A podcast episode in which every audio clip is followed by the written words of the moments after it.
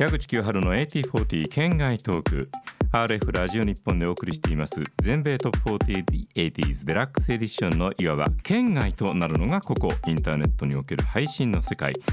その配信の世界で展開される、配信の世界って漢字を間違えるとちょっと微妙な空気感が醸し出される気がしますが、あくまで配るそして信じる配信の世界で展開されるちょっと妙なチャートトークをお届けしています、今月はアーティストスポークンにお招きしました。アバのトリビュートユニットアバンのボーカルユウさんとエリーさんをお迎えしました。どうもよろしくお願いします。アーティストスポークンの方もぜひ聞いていただく、そしてアバンという、アバのトリビュートユニットに関しても大いに関心を持っていただきたいという部分もあります、それはここから今日も含めて4回にわたってお届けするこの圏外トークの中でも、ちょろちょろと出てくる話ではないかと思いますので気楽にお付き合いくださいお二人には、なんといっても、比較的、世代が違う、そして女性に、お越しいただくというのはないこれまでにありえない、ありえない私はしゃいでお届けします。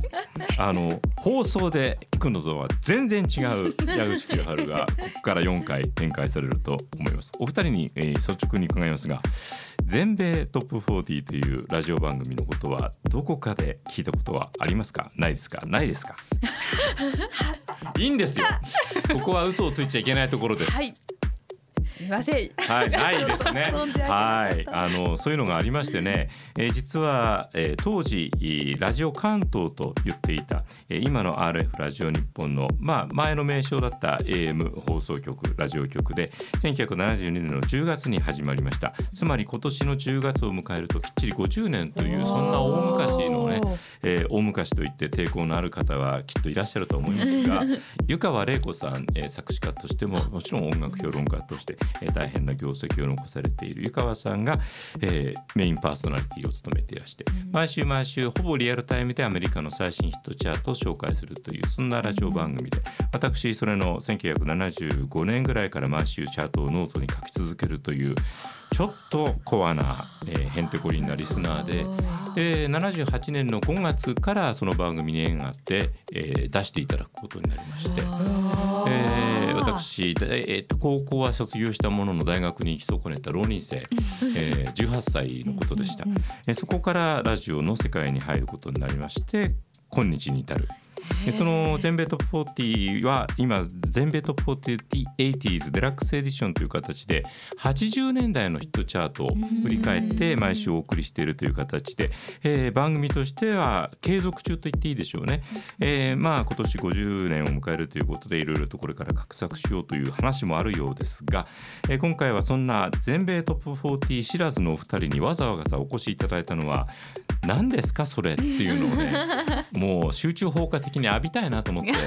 私辛い思い苦しい思いをするのが大好きなタイプでそれに耐え乗り越えてきたからこそなんとなくディスクジョッキーも続けてこれたかなというような、お二人もパフォーマーとしての人生を選んだ以上は同じようなもんでしょう、好きじゃなければ続かない世界を選んだわけだから、それをちょっと仲間として生温かい目で見てくださいよ、じゃあお二人とのねつながりとか、どういったお二人なのかということもちょっとね織り込みながら話を続けていくことにしましょう。この週は、1982年、偶然ですけれどもきっちりトップ4040年前の4月の24日付のチャートを、放送の方でお届けしていてお手元にありますね、その週はこんなトップ10ヒットシングル状況だったというのがあります、つらつらと見てもう40年前ですからねお二人生まれてないです、そうですね、でも洋楽に限らずポップスヒット曲っていうのは、リアルタイムで聴かなきゃいけない必要性はゼロ、どのタイミングでどういった形で過去のものと触れても初めて会ったら新曲だから、そこには初めてのインスピレーションを受けては得ることができるはずで、この並びで知ってる人の名前とか、曲とかありました？名前ジャーニーとか知らない？ジャーニー知ってます。これ合ってますよね。9位にいますよね。アルバム見てたごめんやることが本当に年寄りになってしまいましてじゃあアルバム見てもいいな。じゃあごめんなさい元に戻ってトップ10の10位から6位の中はトミー・トゥートーン、これは人の名前みたいだけどバンド名、9位ポール・デイビスに関してはお二人の世代では難しいかもしれません。田中康夫のなんとなくクリスタルって聞いたことありません？あはーって今エディさんがね記憶のはるか彼方をね、トレンディー的なさまざまなアイテムを織り込むっていうちょっと画期的な小説で、賞を受けた、そしてその後政治の世界でも活躍された田中康夫さんの政治の世界のなんとなくクリスタルっていう作品があって、それによってポール・デイビスっていう人はちょっと日本で知られるようになりました。8位のバーティ・ヒギンスはヒロミ・ゴーのカバーがあったんですけれども、そのバーティ・ヒギンスの曲の、カサブランカというのに、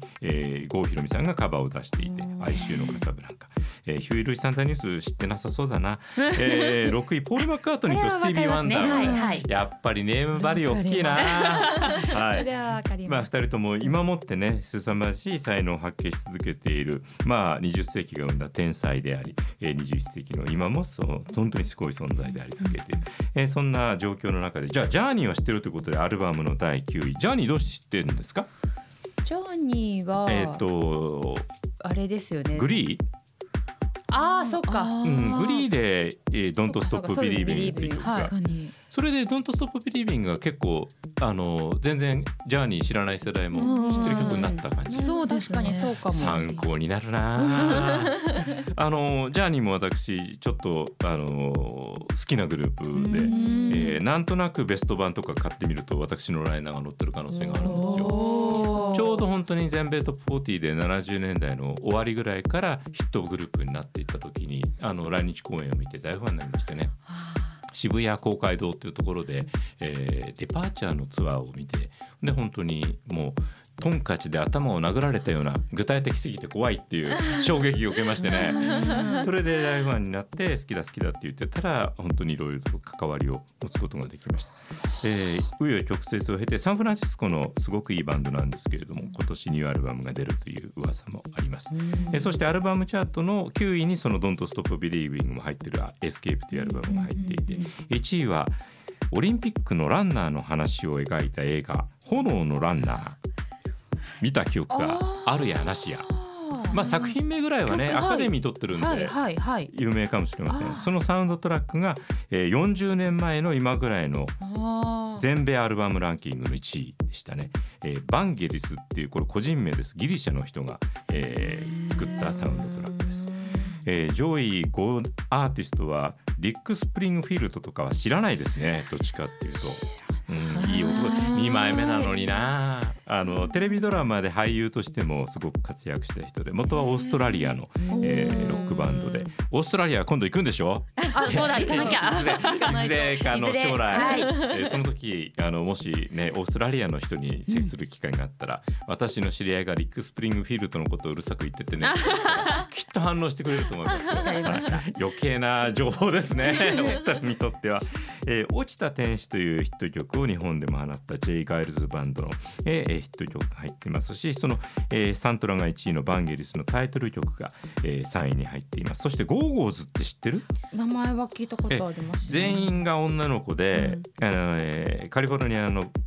バリエリアの、ファッショナブルな、女性たちのバンドで、すごい若くして、大成功を収めたんですけれども、この週2位に We Got The Beat っていう曲が入っていて、ゴーゴーズもすごく好きで、ベリンダ・カーライルは知ってるかな？もしかしたら世代がさらに好きなのかもしれないですね。歴史上ゴーゴーズのこの曲が入っている、ビューティー&ザビートっていうアルバムは全米1位になってるんですけれども、自分たちで演奏もして本当に自分たちで歌って、全米ナンバーワン、全て女の子だけで、その作品がアルバムとしてなってるのはこの人たちだけで、今度、ロックの殿堂っていうすごく意味のある、ところに、殿堂入りを果たしたということで、また話題を集めてい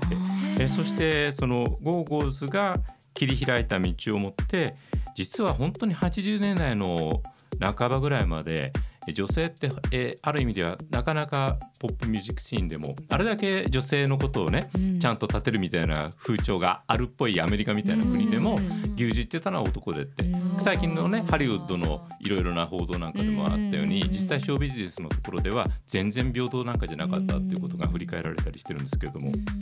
ゴーゴーズはそういった状況を突き崩していく大きな一つの礎になったような存在ですね。そしてそのゴーゴーズにもまあ、大きなきっかけとなったスージー・クワトロっていうアメリカのデトロイト出身の女性ハードロックアーティストがいるんですけれども、そういったスージー・クワトロの存在があってランナーウェイズっていうやっぱり女性ばっかりのロックバンドが70年代日本で話題になって、そしてゴーゴーズが出てきてっていうような歴史を紡いできました。そのランナーウェイズのメンバーだったジョーン・ジェットっていう女性が率いた男性もいるグループ、ジョーン・ジェット&ザ・ブラックハーツというグループの I Love Rock and Roll という曲がこの週の第1位です。これはもしかしたら聞いたことがある可能性ありますね。ランナーウェイズっていう映画が、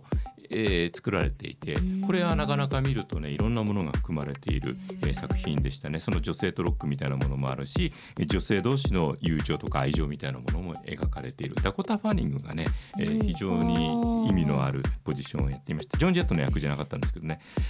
そんなこんなでたった10曲とアルバムについて話すだけで10分費やしてしまいそして、アバンのお二人、ユウさんとエリさんにはただ単にああそうなんですかっていう顔だけをされたという10分で終わろうとしています。めちゃくちゃ勉強になります、いや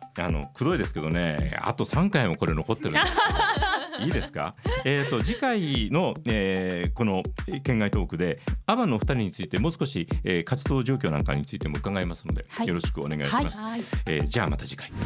矢口清春の AT40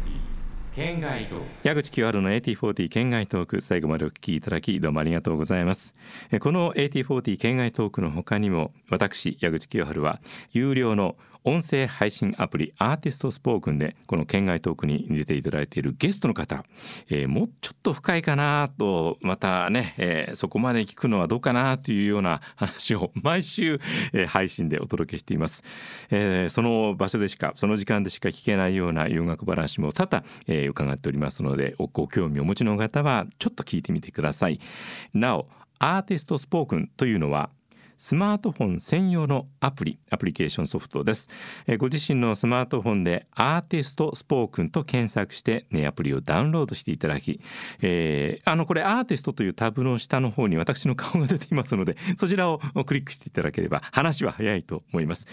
このエピソードの説明欄にもリンクを貼っておきますので、もしよかったらお試しください。矢口清春のアーティストスポークンもぜひよろしくお願いいたします。